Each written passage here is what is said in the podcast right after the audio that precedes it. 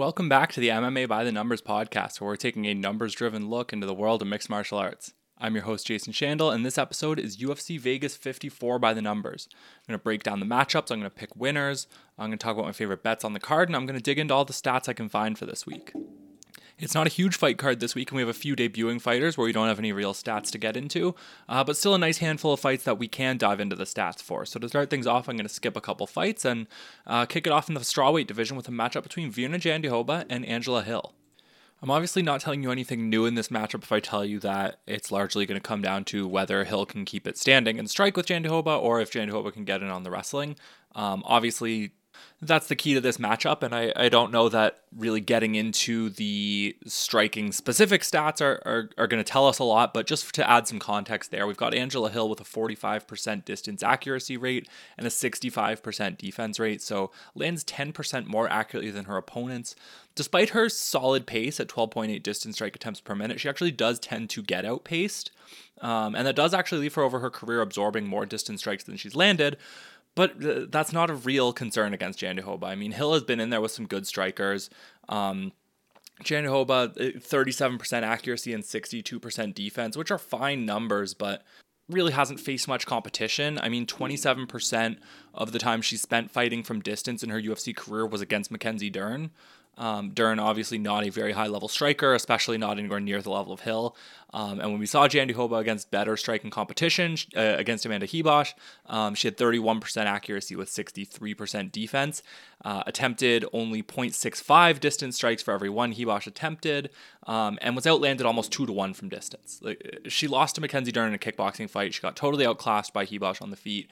Um, it, it, there's not really a concern here uh, as we analyze this fight that she's going to go out there, she's going to outland Angela Hill for 15 minutes um, and win win a fight on the feet. This covers some of the usual concerns I have with Angela Hill. Um, she doesn't land with enough impact for her striking volume and efficiency to always make a huge difference. Um, and she also has that issue where she gets outpaced. Despite being a good striker, she does tend to go second. She doesn't throw enough volume. She gets outpaced. She gets outlanded.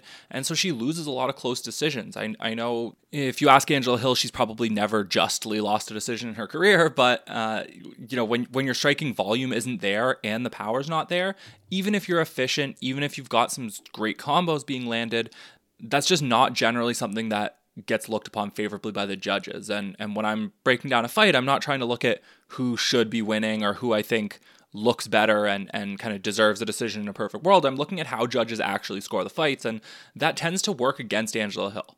But in this situation, again, I, I don't really think there's a concern there because of uh, the level of competition in striking. And so we've got Jandiroba, who's a great grappler. She's shown those grappling chops in the UFC so far. She's got a 39% takedown accuracy rate, almost a 25% control rate, so spending almost a quarter of her fight time controlling her opponents either in the clinch or on the ground. And of course, a dangerous submission game. And early in Angela Hill's UFC career, particularly her first run, there was definitely a lot of concern about defensive grappling. She gave up two plus takedowns in four of her first five UFC fights. Uh, but since then, she's only allowed two takedowns once. Uh, since those first five UFC fights, and that was gave up two on six attempts to Ashley Yoder, but still held Yoder below three minutes of control time. Uh, and if we look at Hill's last five fights, I mean, she's faced three, six, six, 18 and 4 takedowns. That that's in each fight. So uh, facing heavy volume across those last five fights, and she's got an 86% takedown defense rate in that stretch. Now, the competition, the level of grapplers she's faced has not consistently been as strong as as Virna Jandiroba. Um, a, a, big percentage of those takedowns that she stuffed was when she stuffed 17 against Michelle Waterson. Waterson, not a super efficient wrestler over her UFC career, and and not nearly the grappler that Virna Jandiroba is. The one fight that does give me um, some especially strong encouragement, though, for Hill here is that Claudia Gadelha fight. Gadelha is an efficient grappler. She's got a 42% takedown accuracy rate over her UFC career, averages three takedowns landed per 15 minutes. Hill held her to one of four. She did give up over two and a half minutes of control time, but that was still a pretty good defensive wrestling performance, even in a fight that she lost. I, th- I think that was really encouraging and shows that um, a lot of this takedown defense that she's shown lately, that is genuine improvement in her game. That's not just a reflection of the level of competition. I still think, you know, if I if I really had to go with a side here, I, I'd take Jandiroba to win the fight. I still think she's got enough grappling chops that Um, she should be able to to do some damage here. Um, Hill probably not even going to want to hang in the clinch where she does uh, have quite a bit of skill. And with her her kind of low impact striking, there is a chance that some of these grappling exchanges could actually be higher impact than the striking exchanges. A little bit of the opposite of what we're used to seeing, where um, kind of lifeless grappling isn't getting scored as highly as, as striking uh, by the judges recently. But um, the, I, th- I, think there's more room for impact Jandiroba to get in on some submission attempts, maybe la- land some good takedowns while Hill lands maybe a little underwhelmingly on the feet. Um, so I, I, do slightly, slightly, slightly favor Jandiroba to win this fight. Um, but looking at the betting odds where we've got Hill at plus 140, I think this is close enough to a coin flip that I think there's a lot of betting value on Hill as an underdog here. She's someone I'm usually fading because, like I said, I don't think her style actually lends itself to success um, as much as she gets credit for with her striking skill. I think the just the way it, it lands on judges' scorecards just isn't um, something that we want to see a lot. I, I, usually like to fade Angela Hill as a result of that, but this isn't a matchup where I think that's as much of a concern as it usually is. So I'm going to bank on Hill's improved takedown defense and and the fact that the betting markets could be maybe overreacting to um, her recent stretch of losses. So give me Jandiroba very slightly to win, but as far as betting goes, give me Angela Hill for sure at plus 140. Next up, we're at lightweight with Michael Johnson taking on Alan Patrick.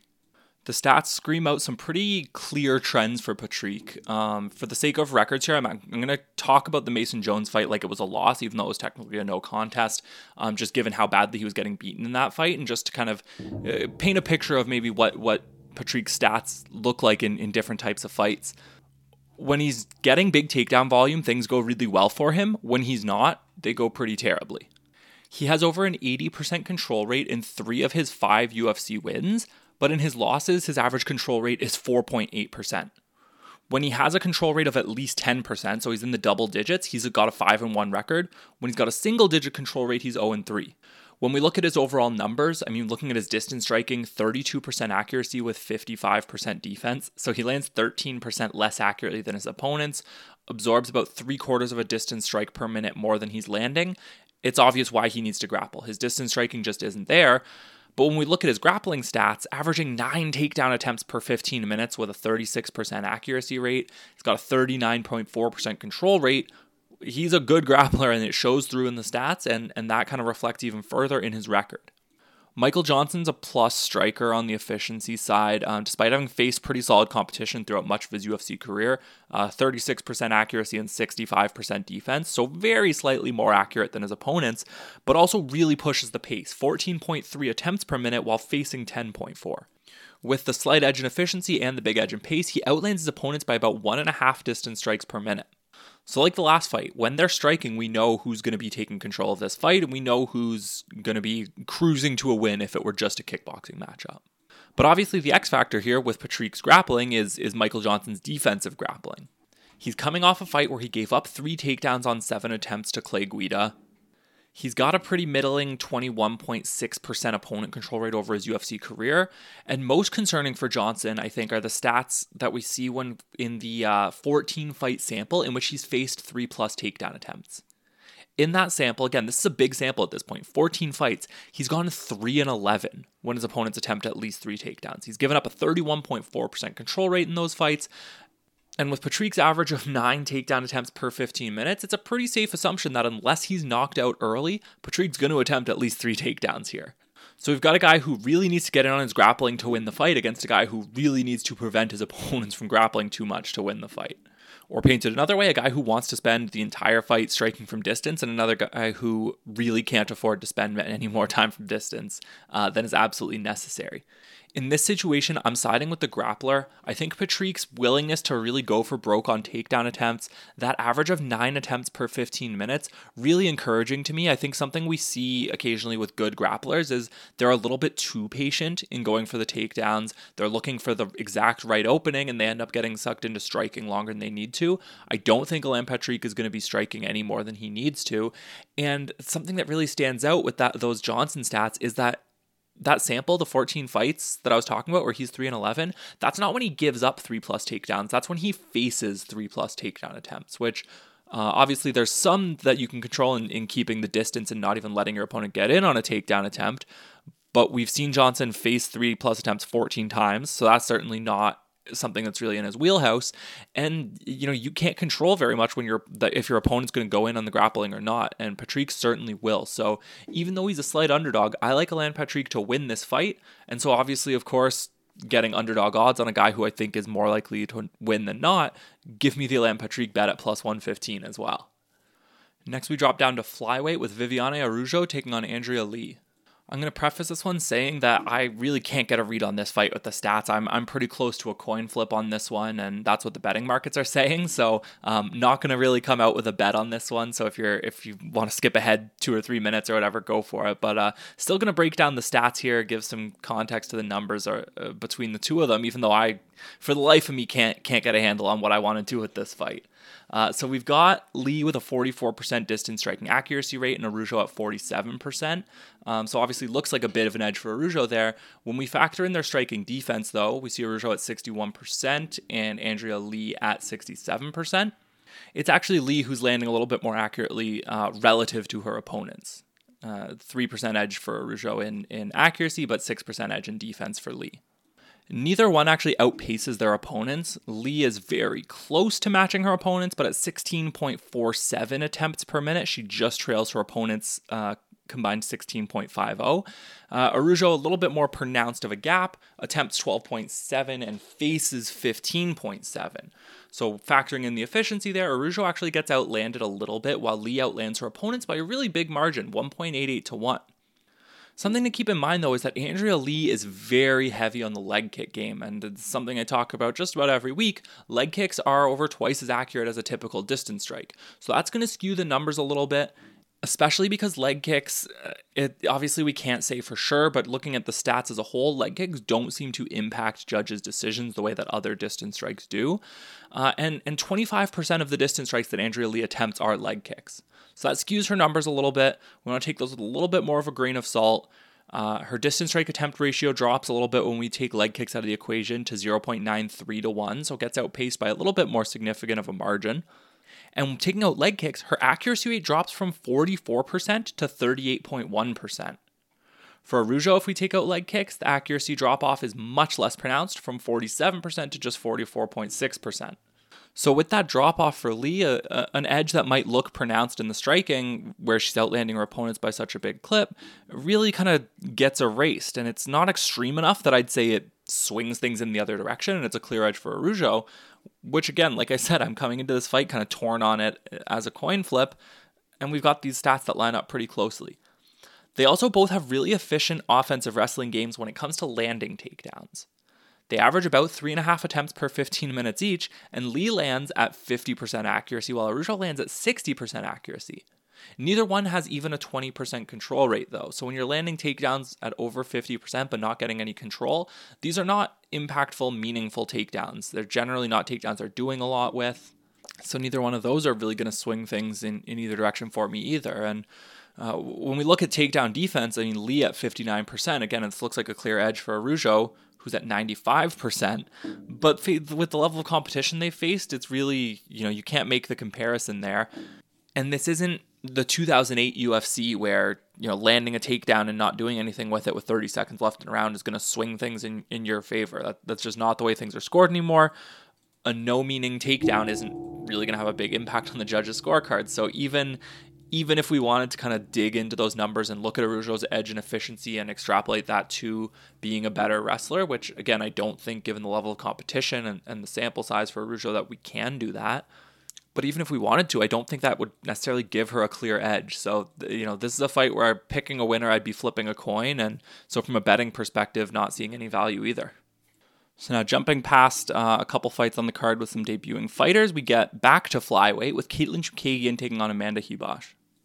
Ribas has been incredibly efficient so far in her UFC career. 37% distance striking accuracy on a very aggressive 16.7 attempts per minute, has her landing 6.2 per minute, and she also has a 74% distance striking defense rate, truly elite, and is only facing 11.94 attempts per minute. So she's outpacing her opponents by a huge clip, and she's outlanding them almost 2 to 1. She's got an edge of 3 distance strikes per minute over her opponents incredibly efficient numbers on the feet. And then if we look at the grappling, she's got a 47% takedown accuracy rate and 31.8% control rate.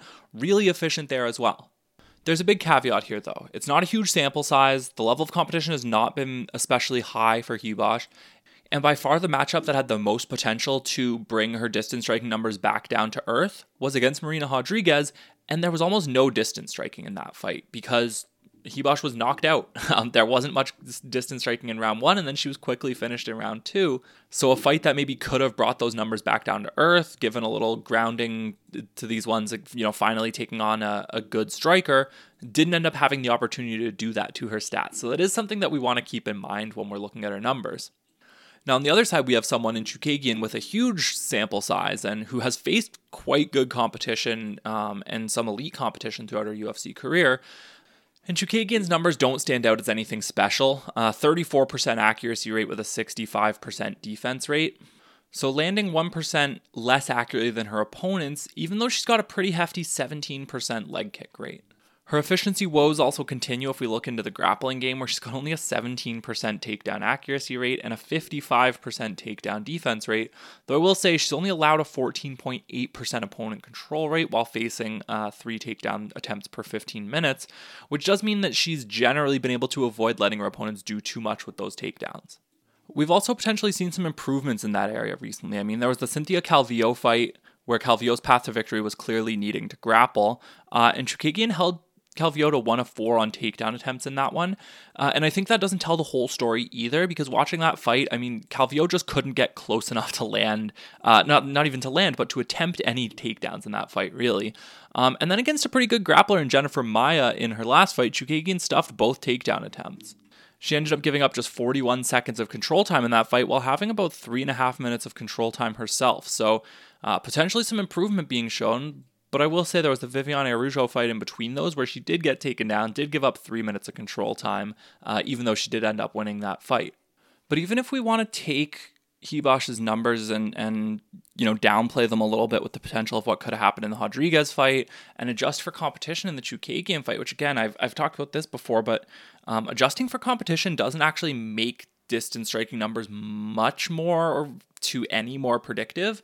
Um, trying to make those adjustments, or at least certainly not through any formula I've been able to come up with, um, trying to adjust for level of competition just doesn't really make those numbers any better for predicting future fights. So keeping that in mind, and, and I do think Ribas is a fringe case where we actually do want to make some adjustments again because of the way that Rodriguez fight played out. But even even factoring those things in, um, I think Ribas's numbers are good enough there that I'm I'm pretty encouraged. And I also love um, her grappling efficiency against Chookagian, even though, like I said, she's maybe shown some improvements in that area. So I do think it's a close matchup, but this is another spot where I actually like the underdog to win straight up. So Ribas, um, she's my pick to win. And so obviously at, at plus 130, and it looks like she's even moved to plus 150 on some books. Um, liking her to win in the upset, I obviously like the betting value there as well. Next up, we're looking at Louis Smolka versus Davey Grant in the bantamweight division. And from the jump, Smolka is one of these fighters with his style. He's really hard to break down statistically. Um, this is very similar to, say, Brandon Royval that I touched on last week, where being grappling heavy, not really looking to even stop takedowns, being good off your back, aggressive on the feet with lots of finishes in both directions or knockdowns in both directions, that makes someone just so hard to get a grip on um, from a statistical standpoint. But I will get into to the numbers in this fight, and, and there is one bet that I like here. So looking at Smolka, very aggressive on the feet, like I said, 15.7 distance strike attempts per minute compared to 14.5 for Grant, but Grant more efficient with those attempts, 42% accuracy compared to 38 for Smolka. Uh, and Smolka also faces 15 distance strike attempts per minute, while Grant only faces 12.3. Um, and with Grant's 2% edge in distance striking defense, 61% compared to Smolka's 59, Grant outlands his opponents by one and a third distance strikes per minute. Smolka gets outlanded by 0.2. The grappling numbers are where things get really unreliable for Smolka. Um, he's only got a 31% takedown defense rate, gives up four takedowns per 15 minutes, a 26.8% opponent control rate, but that's because he's so willing to fight off his back. He's got a good submission game off his back. He gets into crazy scrambles. Um, when he's on the top, he'll give up position looking to grab a submission, which sometimes leads to his opponent getting control time. Um, but he also has a 30% control rate of his own and a 38% takedown accuracy rate. Most of his opponents don't want to grapple with Louis Smolka, so that 38% I think is is one of the more noteworthy stats in this fight. And if we look at Davey Grant, I mean, he's shown some decent wrestling. Um, 44% takedown accuracy is great, uh, even on just four attempts per 15 minutes. But he's kind of an opportunistic grappler, it seems like. He's not really trying to wrestle everyone. He, he has certain fights where he goes in uh, with a more wrestling heavy game plan and, and some where he doesn't. And his numbers haven't looked great, uh, you know, against good grapplers. He didn't get submitted against Chito, but but against Marlon Vera, he gave up two takedowns on two attempts. Uh, got swept at one point, let Vera get in on three submission attempts, gave up five minutes of control time. So concerning numbers against a good grappler there for Grant. I still like Grant to win this fight. Smolka's uh, Smolka's striking is just not very good, and there's a really good chance he gets caught here. But the bet I do like in this fight, I mean, uh, right now the, the the specific method of victory props aren't available while I'm looking. Um, but Smolka inside the distance at plus 475 is interesting to me. Um, and whenever that prop drops, Smolka by submission is going to be something I'm looking at as well. I know Grant grappled for five minutes without getting submitted against Marlon Vera, but four of his six career losses have come by submission, um, including two of his most recent four, or three of three of his five in the UFC um, was submitted by Chris Holdsworth, was submitted by Damian Stasiak, was submitted by Manny Bermudez. I know those were a few years ago, but I'm not going to let that most recent Vera fight where he didn't get submitted kind of overshadow those things, especially against a really dangerous submission artist like Louis Smolka. So, like I said, right now, while it's the only market available, Smolka inside the distance is interesting enough at plus 475. But once Smolka by submission drops, that's almost certainly going to be the bet that I'm really excited about playing on this fight. Now we jump up to light heavyweight for our last two fights, the first one being Ryan Spann taking on Ion Cutelaba. Spann's up to a decent 46 minute sample size in the UFC, but he's still a guy whose numbers are hard to trust too much because while that is a decent sample on its own, it's a collection of small samples. He's got a lot of short fights, and ultimately, the way that stats play out in UFC fights, you know 10 one minute fights doesn't give you as reliable a sample as one 10 minute fight would because the way a one minute fight plays out it's going to feature much more aggression than a, a typical longer fight will. Because if it's ending in the first round it's generally because there's some excitement happening. Um, it also means that you know say someone hurts their opponent and lands a you know six or seven strikes to finish the fight on a hurt opponent when that's over 15 minutes, six or seven strikes isn't going to change things too much. But when you're looking at a first round finish, that can be, you know, the difference between landing five significant strikes and landing 12 significant strikes. Like that, that's more than double just because you happen to land a few more ground strikes at the end. So the small fights that we have from Spann mean his overall career numbers probably don't tell us all that much. But if we want to say look at uh, a longer fight, we've got maybe the Sam Alvey fight to look at a bigger sample of distance striking his numbers are, are a little little concerning. I mean, Spann has a sl- had a slight edge in pace in that fight, but that's something we always see for Alvey, who attempts fewer distance strikes than he faces. Um, and Spann also landed 4% less accurately than Alvey, which is especially concerning because Alvey usually lands 5% less accurately than his opponents. But again, that's one opponent. Styles make fights. That's hard to read too deeply into because it's just not a very good sample. Cutelaba is also a horribly efficient distance striker himself with 31% accuracy but only 52% defense. So that means his opponents are landing at 48%, 17% higher than he is, but he outpaces them by such a big margin 12.8 attempts per minute while facing 8.4 that despite being awful on the efficiency front, he's only barely getting outlanded. Spann's obviously proven vulnerable on the feet, but he's also proven dangerous on the feet. With kind of a high variance mix there which makes the striking situation in this fight, I think, pretty volatile. We've got Cutelaba, who relies so much on pace and not efficiency, and Spann, who can change things both in his favor or against him very quickly on the feet. The other thing Cutelaba's done with a lot of aggression recently is wrestle, landing nine takedowns two fights ago against Dustin Jacoby and landing eight against Devin Clark in his last fight. He's up to a pretty ridiculous 60% takedown accuracy rate over his UFC career while attempting 7.3 per 15 minutes. Despite that, though, he's only got a 22.5% control rate. So he has landed a ton of volume, but hasn't been necessarily overly dangerous with his wrestling.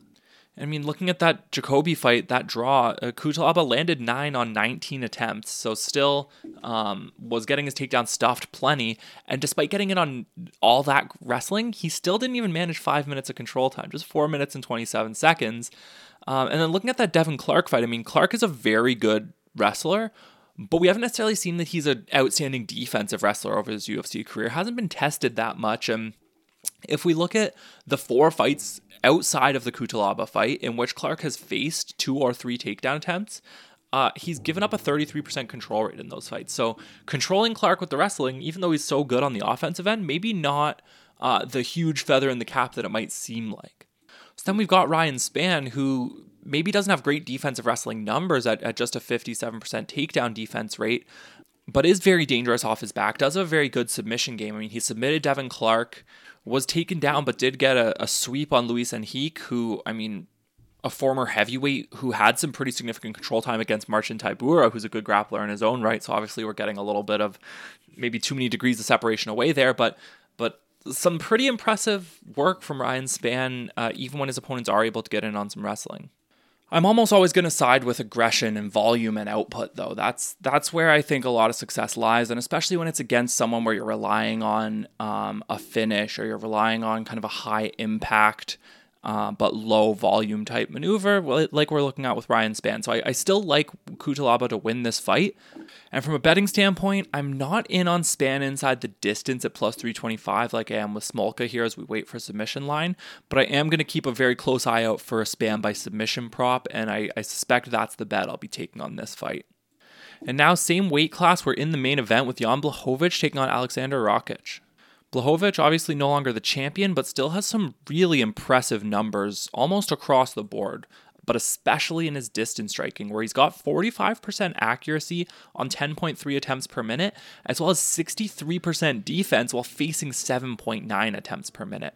So he lands 4.6 per minute while absorbing just 2.95. That's an edge of plus 1.64 being both vastly more efficient and vastly more aggressive than your opponent's obviously a very very good combination.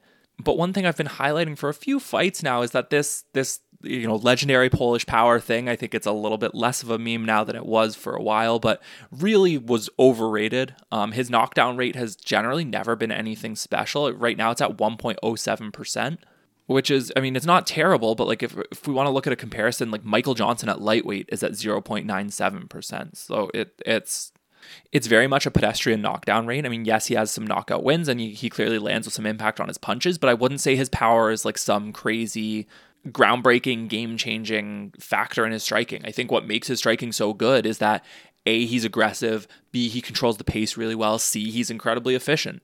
Those are all very, very good things. It just doesn't happen to also carry incredible power. His big area of weakness, though, and I, I, highlighted this ahead of the Glover Teixeira fight, is that he just struggles with grapplers. I mean, he's got a 66% takedown defense rate uh, and a 27.5% opponent control rate.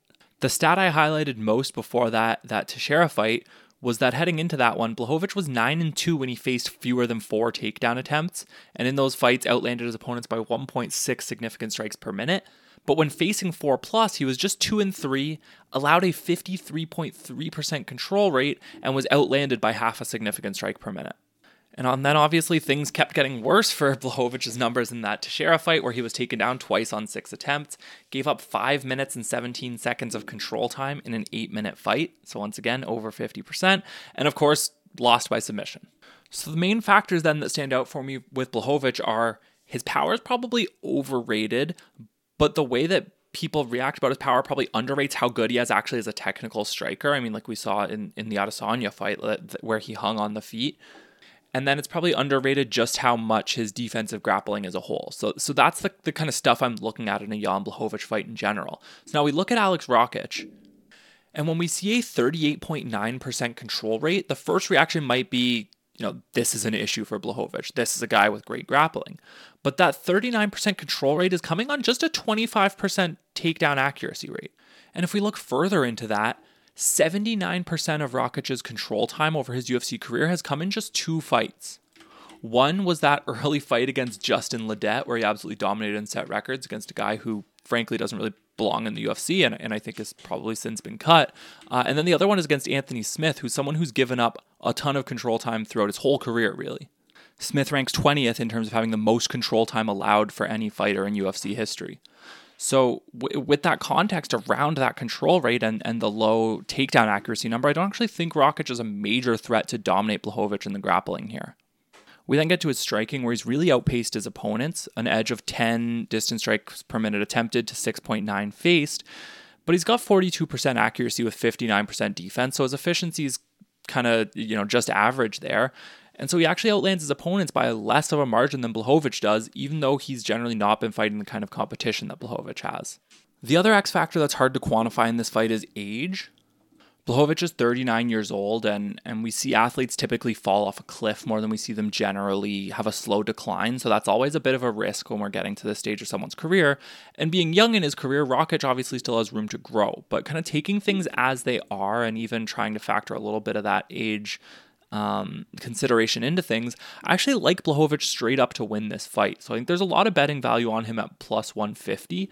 Um, and when I'm looking at Blachowicz, because of what I said about his power, I'm also always looking at a Blachowicz by decision line, almost, almost by definition. If I'm liking Blachowicz straight up, I'm liking him to win by decision. So I think both Blachowicz uh, plus 150 and Blachowicz decision at plus 410. Both great bets here, depending on how much of uh, of the long odds you're looking to get. So, on that note, that does it for this week's show. Um, if you enjoyed the show, really mean a lot if you leave a rating or review on iTunes. Uh, you can also find more of these stats uh, on Twitter or Instagram at Numbers MMA. Also, if you have any questions or, or, comments, you know, feel free to reach out on, on either of those platforms. I'm always happy to, to talk stats and, and to talk fights. So good luck with your bets this week and enjoy the fights.